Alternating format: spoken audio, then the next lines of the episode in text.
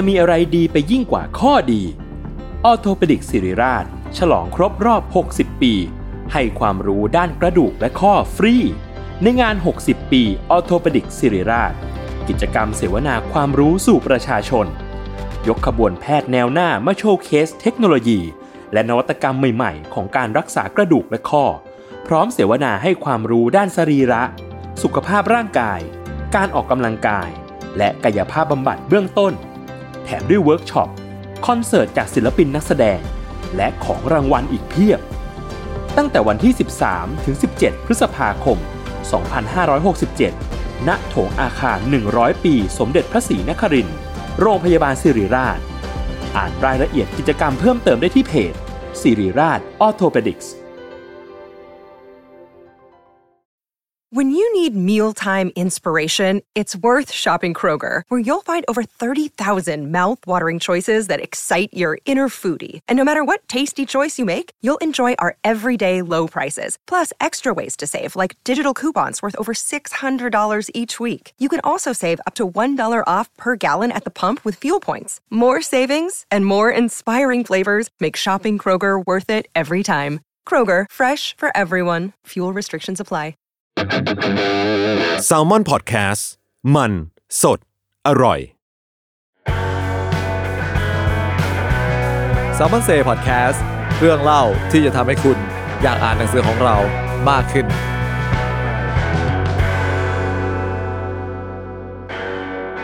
สวัสดีครับสวัสดีครับก็กลับมาสู่รายการ Salmon Say อีกครั้งหนึ่งนะครับครับผมก็วันนี้เป็นตอนที่สามสิบสี่เฮ้ยพี่พี่นับได้เออผมนับมาแล้ววันนี้รอบที่แล้วลืมอ่ะผมธีรภัทรเจนใจครับผมเป็นบรรณาธิการของสำนักพิมพ์แซลมอนครับครับผมกายปฏิการภาคกายครับเป็นบรรณาธิการบริหารสำนักพิมพ์แซลมอนครับครับก็ช่วงนี้ก็จะเจอเราสองคนบ่อยหน่อยใช่เพราะว่าคนอื่นๆก็งานยุ่งเหยิงจริงๆเราก็ยุ่งเหยิง แต่เราก็อู้มาใช่หนีมานิดนึงใช่ก็วันนี้ครับเรามาคุยกันย้อนกลับไปว่าหนังสือเล่มล่าสุดของเรามันคือเล่มอะไรคือรอบที่แล้วเราสปอยแล้วว่าหนังสือออกใหม่ของเราจะมีอะไรกันบ้างแต่รอบนี้เราคิดว่าเอ้ยมันมีเล่มนึงที่ที่เราเพิ่งออกแล้วก็อาจจะยังไม่ค่อยได้พูดถึงมันมากนักอะไรเงี้ยแล้วก็ด้วยรูปลักษณ์มันที่อาจจะแปลกๆไปเราก็เลยคิดว่าเอ้ยวันนี้เราหยิบเรื่องนี้มาคุยกันดีกว่าแต่จริงๆตอนช่วงต้นปีเราก็มีเล่มที่ออกไปแล้วอีกหลายเล่มอยู่เหมือนกันเนาะเดี๋ยวคิดว่าหลังจากนี้อาจจะได้หยิบมาพูดกันอีกแต่อันนี้มันเป็นแบบโปรเจกต์ที่เราแบบคิดขึ้นมาใหม่ใช่ใช่ก็เลยอยากมาแนะนำให้กับท่านผู้ฟังทุกคนครับครับก็หนังสือเล่มที่พูดถึงเนี่ยครับมันชื่อว่าหลงยุคหลุดสมัยถ้าใครเคยเห็นนะครับมันจะเป็นหน้าปกสีชมพูชมพูแดงๆนะครับแล้วก็มีโทรศัพท์ที่ผมไม่รู้ว่าคนเดี๋ยวนี้เคยเห็นหรือเปล่าเพราะว่ามันเป็นตู้โทรศัพท์สาธารณะซึ่งไม่รู้ว่าเรียกว่าไอ้ที่แบบเราใช้พูดคุยแนบกับที่หูเนี่ยจริงๆแบบศัพท์ของมันคืออะไรนะหูฟังปะ แต่เราก็เรียกรวมๆว่าคือแบบโทรศัพท์เออยกหูหรืออะไรเงี้ยก็ขึ้นนะครับก็อยู่บนหน้าปกใช่เพราะว่าคือที่เรามันเป็นกิมมิคหลายอย่างที่จะสอดโยงไปกับในเรื่องแต่เดี๋ยวเราจะมาพูดถึงมันอีกทีหลังเราเรามาพูดกันถึงว่าทำไมหนังสือเล่มนี้เนี่ยมันไซส์เล็กจิ๋วขนาดนี้อ่าคือไม่ไม่รู้เหมือนกันว่าคุณผู้ฟังแบบว่าจะได้เห็นหน้าค่าตามันตามร้านหนังสือบ้างหรือยังหรืออะไรเงี้ยครับแต่ว่าก็ถ้าได้หยิบจับมาก็จะพบว่าเอ้ยมันเป็นหนังสือที่แบบเล่มบางบางแบบบางบางสุดแล้วมั้ย ของเราหรือไงเนี่ยอาจจะไม่สุดหรือเปล่าเออแต่ว่าโอเคมันก็จะเป็นเป็นความหนาที่คนที่อ่านหนังสือทั่วไปก็อาจจะไม่ไม่ค่อยได้พบเจอในในยุคนี้มั้ยเพราะว่าปกติแล้วเวลาเราทำพ็อกเก็ตบุ๊กก็อาจจะหนึ่งร้อยหกสิบหน้าขึ้นไปจนถึงแบบถ้าแบบสำนักพิมพ์อื่นๆเนี่ยโหก็ไปเอา สามถึงสี่ร้อย หน้าเลยอะไรอย่างเงี้ยใช่เพราะว่าคือพอเป็นพ็อกเก็ตบุ๊กอะครับเอาอันนี้พูดกันแค่ในมุมของชาวแซลมอนแล้วกันนะเราก็อยากที่จะอัดเรื่องราวมันให้ได้มากที่สุดอะหรือถ้ามันน้อยๆเราก็คิดว่าเอ้ยอย่างน้อยหนึ่งร้อยสิบสองหน้าหรืออะไรในกระบวนการพิมพ์อะให้มันหนึ่งร้อยบวกไว้ก่อนเราจะรู้สึกว่าเอ้ยอย่างน้อยคุณผู้อ่านน่าจะรู้สึกว่าสมน้ำสมเนื้อเราก็พยายามทำหนังสือในรูปแบบเนี้ยมาตลอดจำนวนหน้าเท่านี้มาตลอดอาจจะมีบ้างบางเล่มที่แบบอ้าวเล็กบ้างเอ้ยจำนวนหน้าน้อยบ้างแต่เราก็คิดว่ามันเป็นอัพอาจจะเป็นโปรเจกต์พิเศษหรือบางอย่างเป็นแบบวาดๆซึ่งเราก็รู้สึกว่าอ่ะมันให้คุณค่ากันคนละแบบอะไรเงี้ยแต่อันเนี้ยมันเพิ่งจะเป็นเล่มแรกๆที่เรารู้สึกว่าตั้งต้นมาเลยว่าเฮ้ยรอบเนี้ยเราจะไม่ทำหนังสือความยาว หลายสิบหน้า เอ สี่ แหละคือที่พูดคำว่า เอ สี่ เนี่ยเล่าให้ฟังครับว่าเวลาที่ทำต้นฉบับกันก่อนที่จะจัดรูปเล่มอ่ะเราจะดูต้นจำนวนต้นฉบับกันที่ เอ สี่ เช่นว่าหนังสือส่วนใหญ่ของ Salmon เนี่ยจะมีความยาว เอ สี่ อยู่ที่ประมาณน้อยสุดเข้าใจว่าน่าจะห้าสิบป่ะห้าสิบหน้า เอ สี่ อะไรเงี้ยแล้วก็แบบขึ้นไปแบบถึงแปดสิบหน้า เอ สี่ มันจะเลนส์ประมาณเนี้ยไม่ไม่ค่อยน้อยไปกว่านี้แต่รอบนี้เราบอกเลยว่าเฮ้ยเราลองมาทำต้นฉบับที่แบบความยาวอยู่ที่แค่แบบยี่สิบหน้า เอ สี่ หรือไม่เกินสามสิบหน้า เอ สี่ ดูไหมนะครับเพราะจริงๆมันก็ท้าทายประมาณนึงว่าแบบเอ้ยต้นฉบับความหนาเท่านี้เราจะทำอะไรกับมันได้บ้างอะไรเงี้ยแต่มันก็จริงก็มันก็มีที่มาเรื่องอื่นๆด้วยเนาะบอกว่าโอเคเราก็อยากลองทำไซส์เล็กๆดูแบบว่าเรื่องเรื่องเรื่องราคาเนี่ยมั้งอยากให้คนแบบว่าสามารถแบบเข้าถึงง่ายๆเลยแล้วก็แบบไม่ต้องคิดเยอะแบบพกไปได้เลยพกพกง่ายด้วยอ่านง่ายด้วยอะไรเงี้ยคือมันเป็นแนวคิดที่คุยกันเองในทีมว่าแบบว่าเราอยากลองทำให้แบบเฮ้ยพ็อกเก็ตบุ๊กของเราเนี่ยมันมีความแบบหยิบจับพกพาง่ายเออเดี๋ยวนี้เราเคยได้ยินคำพูดก่อนหน้านี้นะช่วงที่แบบก่อนโควิดอะไรเงี้ยเราจะได้ยินคำพูดที่ว่าหนังสือเดี๋ยวนี้แบบพกไม่สะดวกอ่ะมันหนามากไปใส่เทคนิคการพิมพ์เยอะเกินไปเดี๋ยวกระดาษพังอะไรเงี้ยหรือแบบเออบางทีหยิบจับเปิดอ่านไม่สะดวกเราก็เลยคิดว่าเอ้ยถ้างั้นเราลองทำหนังสือเนี่ยขนาดพอดีมือแบบใส่กระเป๋ากางเกงได้เนี่ยดูไหมอะไรเงี้ยพกไปอ่านได้แล้วก็ให้มันจำนวนหน้าไม่ต้องเยอะไปจนถึงเรื่องที่ว่าเมื่อกี้ดีพูดไปก็คือเรื่องราคาที่เรารู้สึกว่าเราได้ยินมาบ่อยๆแหละว่าแบบเฮ้ยหนังสือสมัยนี้มันราคาแพงจังเลยอะไรเงี้ยมันปิดกั้นการเข้าถึงของคนหรือเปล่าเราก็เลยลองดูว่าเฮ้ยถ้าเราจะทำเนี่ยโมเดลเนี่ยคิดว่าราคากดมันลงมาหน่อยสมมุติถ้ามันไม่อยากให้มันถึงหลักร้อยเนี่ยมันจะเป็นไปได้ไหมแล้วก็มาลงตัวกันที่ว่าอ่ะถ้าอย่างนั้นน่ะเราก็ต้องทำต้นฉบับกันที่ประมาณเนี้ยไม่กี่สิบหน้า เอ สี่ และไซส์ก็อาจจะต้องประมาณนี้ดูซึ่งเออพอผมคิดไปคิดมาผมว่ามันก็ตอบโจทย์เหมือนกันนะหมายถึงว่าบางทีหลายๆคนที่อาจจะแบบไม่ใช่คนอ่านหนังสือแบบเป็นประจำหรือตัวยงมากอย่างเงี้ยเวลาเขาอยากจะเริ่มต้นสักเล่มนึงอะไรเงี้ยก็รู้สึกว่าโอ้โหร้อยสองร้อยหน้าเลยว่ะสามร้อยหน้าเดี๋ยวนี้แบบถ้าเกิดเป็นหนังสือดังๆนะแบบโอ้โหมันหนามากเลยแบบจะไหวไหมผมก็รู้สึกว่าเออจริงๆไอ้ไอ้นอกจากเรื่องราคาเนี่ยไอ้ไซส์พวกเนี้ยมันก็ทำให้เหมือนแบบให้ให้คนได้ฟินป่ะแบบว่าเฮ้ยกูอ่านหนังสือจบเว้ยหนึ่งเล่มอะไรเงี้ยผมก็เออถ้างั้นก็ประมาณที่พี่กายบอกคือสิบหน้า เอ สี่ ซึ่งซึ่งอย่างอย่างเล่มนี้หลงยุคหลุดสมัยก็อยู่ที่หกสิบสี่เองหกสิบสี่หน้าใช่ไหมการพิมพ์เนาะหมายถึงว่าพอพิมพ์ออกมาแล้วเป็นหกสิบสี่หน้าใช่ใช่แล้วก็ด้วยด้วยด้วยไซส์มันก็เล็กกว่าปกติด้วยอะไรเงี้ยคืออยากให้คุณผู้ฟังลองไปหยิบจับที่ร้านหนังสือดูเหมือนกันนะเพราะว่ามันจะเป็นไซส์ที่จะไม่ใช่แบบที่แซลมอนทำปกติถ้าสมมติใครอ่านแบบ Untitled Case หนังสือของพี่เบนซ์พี่วิชัยอะไรเงี้ยมันจะไซส์เล็กกว่านั้นแล้วก็ขนาดมันจะแบบอ่านได้ในหนึ่งหนึ่งมือเหมือนกันนะหมายถึงเราสามารถห้อยรถไฟฟ้าแล้วแบบว่าเปิดอ่านได้นะเพราะเราคิดว่าเออมันอยากให้มันแบบเนี่ยแหละอ่านง่ายๆอ่านได้ในชีวิตประจำวันเนี่ยแหละก็เลยเป็นที่มาของโปรเจกต์นี้ซึ่งเราก็มีชื่อด้วยใช่มันชื่อว่าแซลมอนซาชิมิคือเท้าความอีกนิดว่าก่อนที่จะมาคิดว่าเฮ้ยลองตั้งชื่อหมวดให้มันดีไหมเนี่ยก่อนหน้านี้เรามีทำหนังสือไซส์ประมาณนี้แหละออกมาละสองเล่มเอ่อเล่มแรกชื่อดวงตาเห็นคำของเนยสุวิชากับอีกเล่มหนึ่งชื่อว่าห้องรองเสื้อของน้องนอนในห้องรองเสื้อหรือคุณย้วยนะโฮสต์รายการ Day วัน เออเลยโหอยู่ในเครือรายการนั้นนี่ใช่ก็ตอนนั้นเราทำสองเล่มนี้ออกมาด้วยความคิดคล้ายๆกันแหละแต่ว่าตอนนั้นเราไม่ได้คิดว่าเราจะจัดหมวดให้มันไม่ได้คิดว่าเอออยากที่แบบให้มันเป็นซีรีส์เดียวกันไปอะไรเงี้ยแต่ว่าพอมันผ่านไปสักพักอะครับเราก็ยังหาต้นฉบับประมาณนั้นไม่ได้เราแต่พอรอบเนี้ยพอกลับมาทำเนี่ยก็คิดว่าเฮ้ยเราลองตั้งชื่อให้มันไปเลยไหมแบบว่าเป็นโปรเจกต์เอาไว้แบบเวลาชวนนักเขียนด้วยเขาจะได้เข้าใจว่าอ๋อไอสิ่งเนี้ยมันจะไม่เหมือนพ็อกเก็ตบุ๊กทั่วๆไปที่ที่แซลมอนทำนะแล้วก็เขาอาจจะรู้สึกว่าเข้าถึงง่ายมากขึ้นในการกล้าเขียนงานเออจริงๆนอกนอกจากมุมคนอ่านแล้วเวลาเราชวนนักเขียนเหมือนกันนะบางทีพอแบบเราเราไปเจอคนที่แบบดูมีเรื่องเล่าหรือใครเปิดเพจก็ตามเนี่ยดูแบบโหสนุกแน่นอนอะไรเงี้ยอยากชวนมาทำแต่พอพอเราเปิดว่าเอ้ยทำหนังสือกันไหมอะไรเงี้ยทุกคนก็รู้สึกแบบโหจะเขียนอะไรได้ขนาดทันวันร้อยสองร้อยใช่เออมันคงยากไปอะไรเงี้ยพอบอกว่าเขาพอเขาถามว่ากี่หน้านะครับต้องเขียนหนังสือกี่หน้าพอเราบอกหกสิบหน้า เอ สี่ เขาก็จะแบบเงียบๆแบบหายไปแล้วอย่าว่าแต่นักเขียนใหม่เลยนักเขียนเก่าเราเองก็เหมือนกัน เออจริงๆจุดประสงค์หนึ่งของการทำเล่มเล็กเราเรียกมันว่าเล่มเล็กเนาะเอ้ยแต่จริงชื่อโปรเจกต์จริงมันคือ Salmon ซาชิมิเนี่ยก็คือเราอ่ะอยากเอาไว้ชวนนักเขียน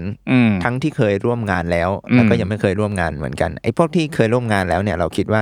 เออเรารู้แหละว่าหลายคนมีภารกิจรัดตัวเขาต้องมีหน้าที่การงานอื่นๆที่ต้องทำอะไรเงี้ยเราก็เลยคิดว่าอ่ะถ้าเรามีโปรเจกต์เนี่ยเผื่อว่าเผื่อฟุกเผื่อฟุกว่าแบบว่าวันใดวันหนึ่งเขาอยากเขียนต้นฉบับแค่แบบพูดเรื่องเดียว เ, เรื่องเล็กๆที่เขาสนใจสักแบบยี่สิบถึงสามสิบหน้าเขาจะส่งมันมาให้เราได้อะไรเงี้ยเพราะเราก็คิดว่าเออเนี่ยเวลาคุยอันนักเขียนใหม่ก็อีกเรื่องหนึ่งแต่กับนักเขียนเก่าเนี่ยบางคนเขาจะรู้แล้วไงว่าโอ้โหการเขียนหนังสือเล่มหนึ่งมันต้องใช้เวลาเท่านี้ต้องเขียนกี่หน้าแล้วพอเราบอกว่าเอ้ยเขียนเล่มใหม่ป่ะก็จะแบบแม่งไม่มีเวลาก็ตัดบทกันไปแต่พอเนี้ยเราบอกว่าเนี่ยคุณมีต้นฉบับแค่นี้พูดแค่ไม่ต้องเยอะเรื่องก็ได้มันจะต่างกับกระบวนการทำต้นฉบับปกติมากๆเนี่ยก็อาจจะมีบางคนที่ไฟลุกพอเขียนก็ไฟดับอีก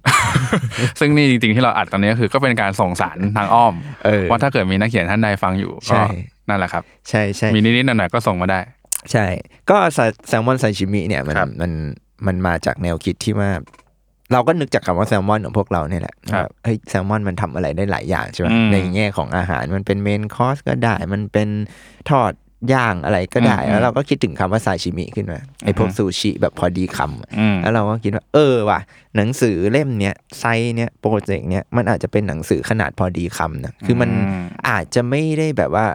อ่านแล้วอิ่มอิ่มท้องหายคิดถึงอะไรขนาดนั้นแต่ว่ามันจะเป็นงานที่เรียกว่าเรียกน้ำย่อยดีกว่า อ, อ, อ่านแล้วคุณจะอยากติดตามของนักเขียนคนนี้อีกหรืออาจจะแบบว่าอ่านเพื่อแก้คิดถึง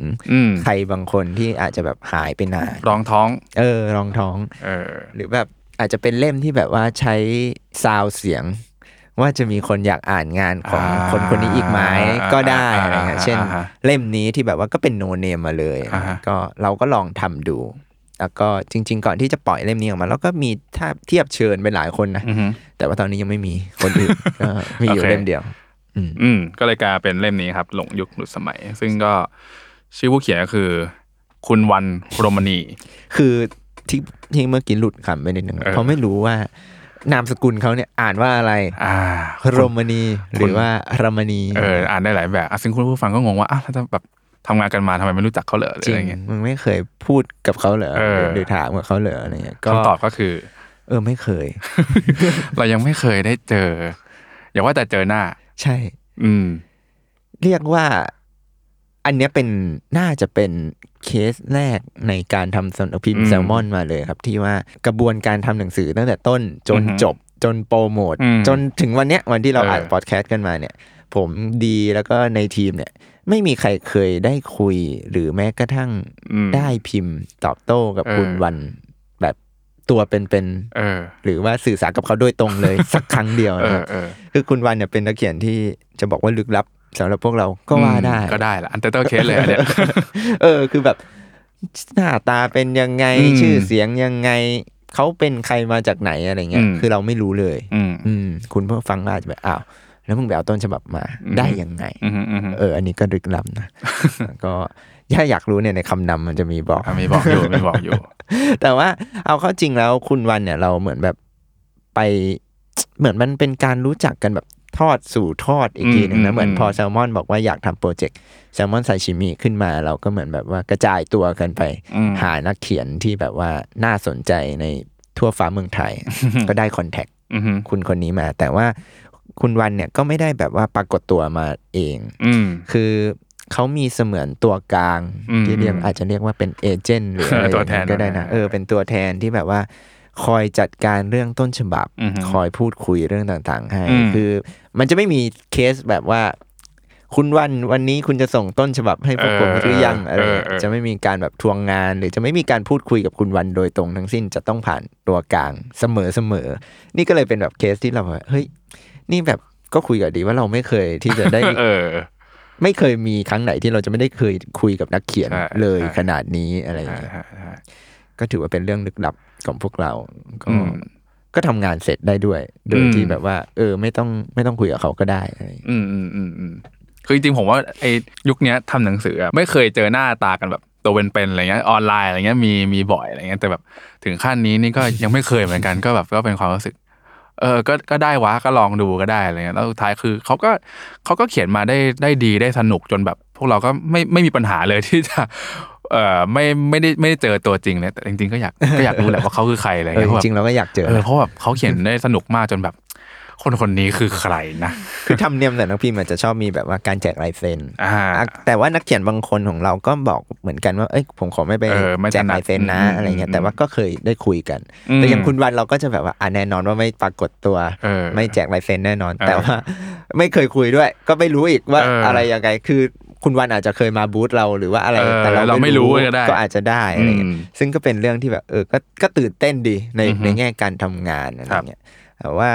เอ่อคือคุณวันเนี่ยคือเราก็ได้คุยกับตัวกลางเขาแหละในในกระบวนการทำงานเขาก็บอกว่าเออคุณวันเขาก็มีความแบบว่าอยากให้ดูแลงานของเขาโดยตัดสินแค่จากการเขียนเพียงอย่างเดียวอันนี้คิดไปเองนะเขาอาจจะกลัวว่าพอรู้จักตัวตนกันแล้วหรือมันอาจจะมีการไบแอสหรือว่าอาจจะไม่กล้าอย่างงู้นอย่างนี้หรือจะอะไรยังไงหรือเปล่าเนี่ยอันนี้ก็เลยตัดปัญหาเรื่องพวกนี้ออกไปหมดเลยซึ่งก็ถือว่าเป็นประสบการณ์แปลกใหม่ของเราเหมือนกันอะไรเงี้ยครับครับอ่ะแต่ว่าอย่างเล่มเนี้ยตอนเริ่มโปรเจกต์อ่ะคือผมผมไม่ได้ผมมาอ่านตอนหลังแหละก็เลยไม่รู้ว่าตอนนั้นพี่กายแบบว่าแบบปกติเวลาเราทำหนังสือเราก็จะคุยใช่ไหมเพราะมันเรื่องมันจะเป็นประมาณไหนโอเคถึงจะเป็นรวมเรื่องสั้นก็ตามแต่แบบมันจะมีธีมอะไรอย่างงี้ไหมไม่รู้ตอนนั้นพี่คุยว่าไงบ้างคือจริงๆอ่ะเราสามารถทำได้อีกเทปหนึ่งเลยเพราะว่าคนคนที่คุยอ่ะคือคุณย้วยนั่นแหละคือคุณย้วยเนี่ยก่อนหน้านี้ก็ก็เป็นทีมแซลมอนของพวกเรานะก็เป็นหนึ่งในบก.ที่แบบว่าไปตะเวนหาต้นฉบับมาแต่ผมว่าเข้าใจว่าย้วยเนี่ยก็ไปด้วยเอาไอเดียแซลมอนซาชิมิไปเสนอแล้วคุณวันเนี่ยก็อาจจะไปได้ยินข่าวคราวมาแล้วก็เลยส่งมาให้ซึ่งตอนแรกอ่ะจริงๆเลยอ่ะคุณวันอ่ะส่งมาให้แค่เรื่องเดียวเป็นเป็นเรื่องสั้นแค่เรื่องเดียวแล้วเรากับย้วยก็ดูกันแล้วก็รู้สึกว่าเฮ้ยมันสนุกมากเลยนะแต่ว่าถ้าเรื่องสั้นเรื่องเดียวเนี่ยตอนนั้นถ้าจำไม่ผิดความยาวมันจะแบบไม่ถึงสิบหน้า เอ โฟร์ ก็เลยคุยกับย้อยว่าเฮ้ยเรื่องเดียวเนี่ยเดี๋ยวมันจะบางเกินไปมันจะเป็นซาชิมิที่แบบว่าไม่ทันได้รสชาติอะไรเราก็เลยลองปรึกษากันในทีมนั่นแหละว่าแบบถ้างั้นลองปรึกษากับตัวกลางของเขาไหมว่าแบบว่าขอเรื่องเพิ่มหน่อยโดยที่อาจจะแบบว่ามีธีมหรือมีแก่นอะไรมาให้เราด้วยอะไรเงี้ยมันก็เหมือนเขาก็เลยไปคัดมาให้เป็นสามเรื่องที่ก็ถึงจุดนึงก็อันเนี้ยเราก็คาดเดาเองอีกเพราะคุณวันก็ไม่ใช่คนที่จะมาบอกว่าธีมของผมคืออะไรขนาดนั้นแต่ว่ามันก็จะเกี่ยวกับเราเข้าใจไปเองว่ามันก็จะเกี่ยวเนี่ยหนึ่งคือเรื่องของยุคสมัยสองเล่นล้อกับเวลาเล่นล้อกับแนวคิดของสังคมอะไรเงี้ยซึ่งถ้าใครได้อ่านก็อาจจะเก็ตว่าว่าเขาพูดเรื่องอะไรอยู่แต่ว่าเนี่ยแหละครับเขาก็คัดมาให้พวกเราสามเรื่องซึ่งก็เป็นสามรสชาติที่แบบว่าเอาจริงๆมีการเล่าที่แบบไม่เหมือนกันในแต่ละเรื่องเหมือนกันนะน้ำเสียงแตกต่างกันไปไปจนถึงแบบเซตติ้งแตกต่างซึ่งเรารู้สึกว่าโหมันเป็นงานที่เนี่ยแหละตัวแทนของแซลมอนซาชิมิคือมันมีความสดมันมีความแบบเหมือนเราตกปลาจริงๆอ่ะเหมือนแบบตกขึ้นมาแล้วเราแบบว่าโอ้โหนี่มันเป็นรสชาติที่แบบว่าถ้าทำกันไปนานกว่านี้มันอาจจะไม่เป็นแบบนี้ก็ได้นะหมายถึงว่ามันอาจจะต้องผ่านการแบบ edit comment กันหลายรอบหรือแบบถ้ามีหลายเรื่องมันจะต้องมาคิดกันแล้วว่าเอ้ยเจ็ดเรื่องแปดเรื่องเนี่ยไปในทางเดียวกันหรือเปล่าต้องเพิ่มอะไรไหมอะไรเงี้ยซึ่งก็นั่นแหละครับก็พอเป็นแบบเนี้ยก็เลยมีความแบบว่าอ๋ออีกเรื่องนึงที่ขอแทรกเลยก็คือคุณวันเนี่ยมีความแบบซีเรียสแล้วก็ค่อนข้างเคร่งเครียดจะพูดว่าเคร่งเครียดได้ไหมแต่เรียกว่าเขาซีเรียสกับการให้คงความเป็นออริจินอลของเขาไว้ดีกว่าเออคือหนังสือเล่มเนี้ยคือตอนทำแซลมอนซาชิมิอ่ะเราก็คิดว่าเวลาเราใต้ต้นฉบับมาเราก็อยากที่จะคงความเป็นนักเขียนเอาไว้ให้ได้มากที่สุดเพราะว่าถ้าทำพ็อกเก็ตบุ๊กอ่ะมันจะมีกระบวนการนานอีดิทกันเยอะนู่นนี่นั่นโน่นแต่อันเนี้ยเราก็จะมีความแบบอ่ะพยายามคีปความเป็นเขาเอาไว้แต่ว่าแน่นอนมันก็ต้องมีการคอมเมนต์กลับไปเออแต่บางจุดอ่ะคุณวันก็บอกว่าขอไม่แก้หรือว่าขอคงเอาไว้ซึ่งฝั่งเราก็รู้สึกว่าอ่ะถ้าภาพรวมมันได้แล้วเราก็คงเอกลักษณ์ของเขาเอาไว้เนี่ยมันเลยเป็นต้นฉบับที่ค่อนข้างมีความแบบสดมากๆแล้วก็มีความเป็นตัวตนนักเขียนสูงสุดๆคือคือนอกจากจุดคอมเมนต์สุดถ้าผมว่าถ้าเกิดคนอ่านแล้วอาจจะพบไม่ไม่รู้ว่าได้สังเกตกันหรือเปล่าแต่ว่าเอ่อหนึ่งในเรื่องที่เอ่อคุณวันอาจจะแบบว่าอยากอยากให้คงไว้ก็คือเรื่องการใช้คำใช่เออคืออันเนี้ยคือถ้าใครยังไม่ได้อ่านอ่าๆสามารถเข้าไปทดลองอ่านใน มินิมอร์ ดอท คอม ได้นะครับตัวอย่างอยู่พิมพ์ว่า เอ็ม ไอ เอ็น ดอท เอ็ม เอส สแลช แอล โอ เอส ได้คือคุณวันเนี่ยเขาบอกว่าเขียนเรื่องเนี่ยด้วยแนวคิดมุกปาฐะเออมุกปาฐะเออฟุดคือมันจะเป็นการแบบอ่านออกเสียงการเล่าเรื่องแบบออกเสียงอะไรเงี้ยใช่เป็นภาษาปากหน่อยๆใช่ถ้าใครสังเกตอะครับเขาจะมีการเว้นวรรคคำที่อาจจะชวนให้รู้สึกว่าแปลกอยู่หน่อยๆในการอ่านหนังสือแต่ว่าเพื่อความสนุกสนานในการอ่านเรื่องเนี้ยครับตัวกลางเนี่ยก็บอกว่าคุณวันบอกว่าพอเขียนเป็นแบบเมื่อกี้ที่ดีพูดเนี่ยเขาก็อยากให้ทีทมันเหมือนกับว่ามันเป็นเรื่องที่อ่านออกเสียงได้อ่านแล้วจะให้จังหวะจากคนไปในรูปแบบหนึ่งซึ่งพอเรารู้เรื่องเนี้ยเราก็รู้สึกว่าเออว่ะแม้บางจังหวะของการย่อหน้ามันจะดูแปลกๆแต่ถ้าเกิดเราลองคิดว่าแบบเราพูดมันออกมาหรืออ่านออกเสียงจังหวะพวกนี้มันก็ดูเป็นแบบว่าจังหวะในการเล่าเรื่องที่แปลกใหม่ดีเหมือนกันนะจนตอนนี้เริ่มพอทำเล่มอื่นก็เริ่มแปลกติดๆมาเหมือนกันต้องเป็นบ้างหรืออะไรอย่างเงี้ยอ่าฮะอ่าฮะโอเคงั้นเราเล่าเล่าคอนเซปต์ของเล่มนี้ไปประมาณนึงแหละพี่กายอยากจะพูดถึงเรื่องข้างในหน่อยมั้ยครับสามเรื่องคือคืออันนี้มันเป็นรวมเรื่องสั้นเนาะมีทั้งหมดสามเรื่องด้วยกันหลักรสชาติแต่ว่าโอเคก็อย่างที่พี่กายบอกคือมันมีมันมีธีมตรงกลางคือเล่นกับเรื่องยุคสมัยหน่อยๆก็มีเรื่องเวลาเข้ามาเกี่ยวข้องเยอะเหมือนกันอะไรเงี้ยครับเราจะเหมือนแบบแบบพูดเป็นน้ำย่อยอ่าว่าเกี่ยวกับอะไรบ้างใช่อย่างเรื่องแรกที่ชื่อว่าจ๊ะเอ๋นะครับจริงๆชื่อน่ารักเหลือเกินใช่คือจ้าเอ๋เนี่ยเป็นเรื่องของโหจริงๆเรื่องของคุณวันเนี่ยแอบเล่ายากเหมือนกันนะ ม, ม, มันจะมีความแบบเดี๋ยวจะสปอยแต่ว่าจ้าเอ๋เนี่ยถือว่าเป็นเรื่องที่ถูกกราฟิกของเราอาร์ตไดเรคเตอร์ของเราหยิบมาใช้เป็นวิชวลบนหน้าปกก็คือเป็นตัวโทรศัพท์ใช่เพราะว่าในเรื่องเนี้ยตัวละครหลักเนี่ยภรรยาเสียชีวิตแล้วเขาก็เหมือนแบบว่าก็จัดการงานศพอะไรกันไปใช่ไหมแล้วทีนี้บริษัทที่จัดการงานศพเนี่ยก็เหมือนแบบว่าให้ของมาสิ่งหนึ่งเสนอสินค้าเสนอสินค้าเหมือนแบบว่าเอาไปทดลองใช้ของสิ่งนั้นเนี่ยเรียกว่ารอจุดแล้วก็คอยอ่าคอยนี่คือแบบว่าเหรียญเออเหมือนบิตคอยอะไรอย่างเงี้ยสะกดอย่างนั้นนะซึ่งไอ้รอคอยนะครับมันเป็นเหมือนแบบว่าบริการที่จะทำให้คุณเนี่ยสามารถติดต่อกับคนที่ตายไปแล้วได้ในที่นี้ก็คือภรรยาของเขาเนี่ยเพียงแต่ว่าในการจะไปติดต่อได้เนี่ยคุณต้องไปใช้บริการตู้โทรศัพท์สาธารณะนายคนนี้เนี่ยก็เลยอยู่ในจุดที่คิดว่าเฮ้ยมันจริงหรือเปล่าวะลองดูเออก็เลยไปลองหยอดตู้นี้ดูแล้วก็เป็นที่มาของเรื่องสั้นเรื่องนี้ซึ่งภรรยาเขาชื่อว่าจ่าเอ๋เนี่ยก็เลยเป็นชื่อเรื่องก็เลยโอเคอันเนี้ยเอาเข้าจริงอ่ะตอนที่ที่พูดไปตอนต้นเหมือนกันว่าเอ๊ะตอนที่เราอ่านเราจะรู้สึกว่าเขาเกิดทันกันไหมนะหมายถึงว่าผู้อ่านบางคนเพราะว่าตู้โทรศัพท์สาธารณะเนี่ยมันหลงยุคหลุดสมัยไปแล้วในทุกวันเนี้ยทุกคนมีสมาร์ทโฟนมีอะไรกันหมดแล้วต้องเคยเห็นบ้างแหละมันก็เหมือนตู้เหมือนตู้แบบว่าในซูเปอร์แมนเปลี่ยนเสื้อผ้าอะไรเงี้ยตู้ตู้กระจกข้างในก็จะมีเครื่องโทรศัพท์แขวนไว้หนึ่งเครื่องใช่คือถ้าใครตู้หยอดเหรียญถ้าใครไม่เคยใช้อ่ะครับการใช้บริการในตู้เนี่ยถ้าเราโทรเบอร์ศูนย์สองสมัยก่อนมันเรียกว่าเบอร์บ้านมันจะใช้บาทเดียวคุยได้นานหน่อยสามนาทีอะไรอย่างเงี้ยแต่ถ้าเกิดโทรเข้าเบอร์โทรศัพท์อ่ะมันจะต้องห้าบาทเพื่อที่เหมือนแบบจะคุยได้แบบคือบาทเดียวจะคุยได้แป๊บเดียวจริงๆอะไรอย่างเงี้ยนั่นแหละครับก็อันนี้ก็เป็นกิมมิคในในแง่การเล่าเรื่องซึ่งเราว่าการใช้ตู้โทรศัพท์สาธารณะมาเล่นกับความแบบว่าซึ่งจริงๆในเรื่องเนี่ยมันมีความทันสมัยอยู่ที่แบบว่าไอ้สิ่งเนี้ยมันจะไปสอดรับกับสิ่งที่ทันสมัยในเรื่องซึ่งเราบอกได้แค่นั้นแหละเออบอกบอกได้บอกไม่ได้จริงๆก็บอกได้แค่นี้ว่าไอ้เหรียญรอคอยเนี่ยมันจะนำไปสู่ความลับในชีวิตของคุณจ่าเอ๋กับคุณสามีซึ่งจริงๆตอนผมอ่านมาถึงเจอเจอคำว่ารอคอยผมรู้สึกโอ้โหเจ๋งจังว่ะคิดได้ยังไงวะเนี่ยใช่ขายอีกหน่อยก็แบบว่าถ้าใครรู้สึกว่าแบบเฮ้ยพูดมาตรงนี้ยังไม่รู้เลยว่างานของเขาแม่งเป็นยังไงมูดประมาณไหนถ้าใครชอบอ่านงานพี่เบนซ์ธนชาติหรือว่าชอบเอ่องานของบีโชติกาหรือว่าที่อาร์ตไดของเราพูดบ่อยๆว่าอ่านแล้วนึกถึงซีรีส์ Black Mirror อะไรประมาณเนี้ยครับรู้สึกว่าเล่มเนี้ยตอบโจทย์คือจะมีทั้งความแบบยั่วล้อกวนประสาทหรือแบบว่าเล่นมุกนิดหน่อยอะไรเงี้ยให้เรารู้สึกว่ามันเป็นตลกแบ็คคอมเมดี้ได้คือผมว่า คือก็ผสมของ B เข้ามานะเพราะอย่างของ B เนี่ยอาจจะถนัดเรื่องเรื่องพล็อตหรือแบบว่าการแบบว่าใส่องค์ประกอบอะไรที่มันแบบแปลกประหลาดหรือแบบเหนือจินตนาการหน่อยๆอะไรเงี้ยส่วนพี่เบนซ์เนี่ยก็จะเป็นคนเล่าแบบเรื่องชอบหาหามุมตลกในชีวิตประจำวันได้อะไรเงี้ยแต่คุณส่วนคุณวันเนี่ยผมรู้สึกว่าเขาผสมได้หลายอย่างเลยเพราะว่าพี่เบนซ์จะเป็นคนชอบเล่าเรื่องสั้นๆใช่ไหมประโยคนึงสั้นๆง่ายๆเห็นแต่ว่าคุณวันเนี่ยเขาเขาเป็นสายเอ่อบรรยายด้วยเนาะพรรณนาฉากอะไรเงี้ยค่อนข้างแบบใช้ภาษาได้เก่งคนนึงเลยนะครับก็มีความแบบ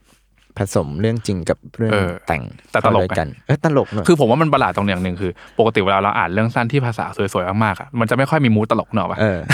คุณวันเนี่ยเล่าแล้วเออเว้ยมันมีจังหวะที่ผมหลุดคำออกมาจริงๆอะไรเงี้ยเออผมว่ามันแสบๆคันๆลีลาการคือเขาจิกกัดคนได้ได้ดีอาจจะไม่เอะอะบันเทิงเท่าพี่เบนซ์แต่ว่าก็มีสไตล์ไปในอีกรูปแบบนึงอือฮึอันนี้คือเรื่องแรกใช่เรื่องที่สองเนี่ยมาเป็นชื่อแล้วครับชื่อบุษบาบุษบาเนี่ยก็เป็นตัวละครตัวหนึ่งในเรื่องเขาเปิดเรื่องมาว่าทำงานแค่เจ็ดวันแล้วฉันจะมีเงินมากพอใช้จนไม่ต้องทำอะไรอีกตลอดชาติจริงๆแค่ประโยคนี้ก็ทำให้ตอนที่อ่านต้นฉบับก็รู้สึกว่าเฮ้ยมึงทำงานอะไรวะบอกอะไรสิเออเออมึงอยากทำบ้างเจ็ดวันเนี่ยซึ่งอันนี้เล่าได้นิดหน่อยว่าคุณบุษบาเนี่ยในเวลานั้นเนี่ยเขาเป็นเหมือนแบบเด็กจบใหม่จบใหม่จบใหม่ first jobber ใช่ที่แบบว่าก็เรียนคณะแบบปรัชญาอะไรเงี้ยปรัชญาปรัชญาถ้าผิดต้องขออภัยแต่ว่าคณะประมาณนี้ครับแล้วก็รู้สึกว่าแบบโอ้อยากทำงานที่แบบว่าตอบโจทย์ในแง่การใช้ชีวิตนู่นนี่นั่นโน้นแล้วก็ประสบปัญหาก็คือหางานไม่ได้ทีนี้ก็เลยเหมือนแบบมีรุ่นพี่คนหนึ่งเนี่ยมาเอ่ยชักชวนว่าแบบว่าเอ้ยมาทำงานที่ศูนย์วิจัยแห่งนี้ไหมโดยงานที่ว่านี้เป็นงานที่เกี่ยวกับการเช็ดถูตู้กระจกทำความสะอาดแล้วว่าไงเอออะไรเงี้ยแล้วก็แบบว่าแต่คุณทำงานแค่เนี้ยเจ็ดวันมีเงินใช้ตลอดชาตินะคือมันคือตลอดชาตินี้อาจจะเป็นตัวละครพูดให้เป็นบูเบอร์ไปหน่อยแต่ว่าในการทำงานหนึ่งวันเนี่ยของเขาเนี่ยมันจะได้เงินเจ็ดปีเออเออได้รับเงินเดือนเท่าค่าแรงขั้นต่ำเจ็ดปีเชี่ยมันเท่าไหร่วะเนี่ยเออคือแค่เนี้ยเราก็รู้สึกว่าถูกดึงดูดเข้าไปในเรื่องแหละอ่าฮะซึ่งอันนี้พยายามคิดว่ามันจะเล่าอะไรได้แต่เอาเป็นว่าเนี่ยครับตัวละครเนี่ยอยู่ในจุดที่ต้องตัดสินใจว่าคุณจะเข้าไปทำงานในห้องนี้ไหมห้องที่เขาว่าเนี่ยมันเหมือนเป็นห้องแบบเก็บของวัตถุโบราณอะไรอย่างเงี้ยไหมหน้าที่ของเขาก็คือแค่ปัดกวาดเช็ดถูทำความสะอาดอะไรเงี้ยเพียงแต่ว่าค่าแรงเนี่ยมันแบบมันสูงจนแบบตัวละครก็สงสัยว่าเอ๊ะมันทำไมมันถึงไอไองานแค่นี้มันถึงแบบว่าได้ได้เงินเดือนมหาศาลขนาดนั้นอะไรเงี้ยครับคืออันเนี้ยพยายามคิดว่ามันพูดได้ไหม มันพูดได้ไหมเนี่ยแต่ว่าการเข้าไปในห้องห้องแล้วเนี่ยจะทำให้การออกมาสู่โลกภายนอกไม่เหมือนเดิมผมว่าคนคนอ่านเดาไปคนฟังเดาได้แหละแต่ว่านั่นแหละครับอย่างอย่างที่บอกคือผมว่าฟังฟังดูแล้วผมว่าหลายๆคนอาจจะพอเดาพล็อตได้นิดหน่อยแต่ว่าผมเชื่อว่าด้วยวิธีการเล่าเรื่องของคุณวันเนี่ย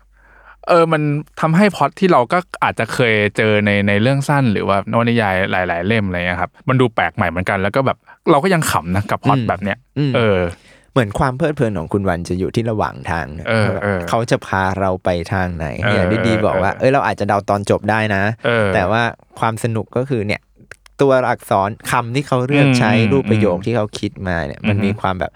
ทำให้เราอยากอ่านต่ออยากรู้ว่าแบบเขาจะเล่นกับไอ้ตัวละครนี้ยังไง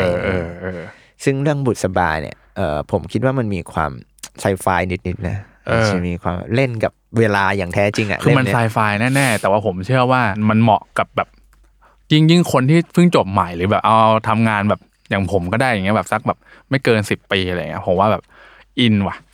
อินผมพูดเลยว่าอินว่ะจริงผมว่ามันเป็นเรื่องที่อาไซไฟแล้วก็แต่ในขณะเดียวกันความไซไฟเนี่ยมัน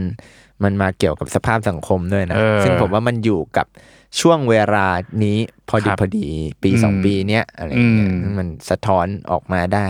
เออคืออ่านตอนจบแล้วโหจุกว่ะคือรู้นะพอคือพออ่านมาผ่านพ้นกลางเรื่องแล้วเริ่มรู้แล้วว่าอ๋อจะมายังไงแต่แบบพอถึงท่อนจบแล้วโหจุกว่ะจริงๆมันเข้ากับช่วงนี้เหมือนกันนะเข้ายากหมักแพงเติมน้ำมันดีเนี่ยอ่ะบอกเลยแค่นี้ก็เป็นเรื่องของบุษบาเรื่องสุดท้ายครับเป็นชื่อเดียวกับเล่มเลยเล่มนี้ชื่อว่าหลงยุคหลุดสมัยหลงยุคหลุดสมัยเนี่ยเอาจริง ผมไม่รู้ว่าเป็นเพราะว่าหน้าที่การงานด้วยหรือเปล่าหรือว่าการที่เราคุกอยู่กับวงการหนังสือเรารู้สึกว่าเล่มเนี้ยเราอ่านไปก็เหมือนโดนด่าไปเหมือนกันจะมีความเออคือเรื่องเนี่ยว่าด้วยนายจรูนสายจำเริญนายจรูนเนี่ยเขาในเรื่องเนี่ยบอกว่าเป็นนักเขียนอาวุโสสายวรรณกรรมเขียนเรื่องสั้นมานานอะไรอยู่มานานมากๆอะไรเงี้ยแต่ตอนเนี้ยเหมือนกำลังประสบปัญหากับชีวิตเพราะว่าเหมือนแบบว่าสิ่งที่เขาคิดว่ามันทรงคุณค่าอย่างวรรณกรรมหรือสิ่งที่คนพากันแบบว่าบอกว่าแม่งคือสิ่งที่ดีอย่างหนังสือเนี่ยมันกำลังถูกดิสรัปโดยสิ่งใดสิ่งหนึ่งที่ทำให้การอ่านมันไม่เหมือนเดิมและนักเขียนที่ดูแบบอนุรักษ์นิยมคนเนี้ยจะเผชิญกับทางออกของเรื่องนี้ยังไงเออ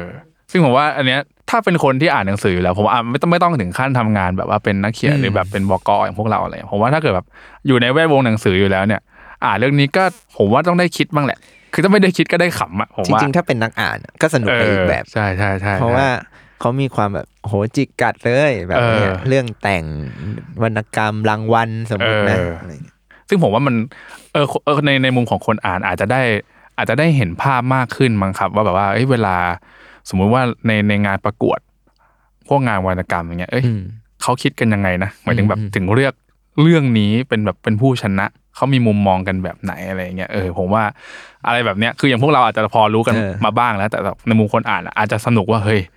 เขามองกันแบบนี้เลยเว้ยแล้วแบบไอ้ที่เขาคัดเลือกกันเนี่ยว่ามันอันนี้ดีอันนี้ไม่ดีเนี่ยเขามองกันยังไงแล้วจริงๆคุณวันเนี่ยมีการสอดแทรกเทคนิคการเขียนเรื่องสั้นเข้าไปด้วยหมายถึงว่ามีการพูดว่าเหมือนแบบยั่วล้อตัวเองอีกทีว่าแบบในตัวละครในเรื่องมันมีการพูดว่าการเขียนเรื่องสั้นที่ดีมันต้องเป็นยังไงอะไรอย่างเงี้ยแล้วแบบว่ามันชวนให้เราคิดอ่ะแล้วไอ้เรื่องสั้นที่เราอ่านอยู่ตอนนี้มันเป็นยังไงวะเหมือนมันเป็นการซ้อนเข้าไป inception เข้าไปอีกทีนึงเออซึ่งผมว่าอันเนี้ยก็ผมว่าน่าจะอินกันได้ไม่ยากนะเออด้วยด้วยด้วยจังหวะการเล่าผมว่ามันถ้าถ้าให้ผมเลือกผมว่าเรื่องเนี้ยตลกตลกสุดแหละสำหรับผมอ่ะเออใช่เราก็คิดคล้ายๆดีตอนที่หนึ่งกับตอนที่สองจะมีความแบบแม้จะตลกหรือจิกกัดแต่ก็อาจจะแบบว่ามันมีมูดอื่นผสมอยู่แต่อันที่สามนี่มันมีความแบบโอ้โหเต็มข้ออยู่เต็มข้ออยู่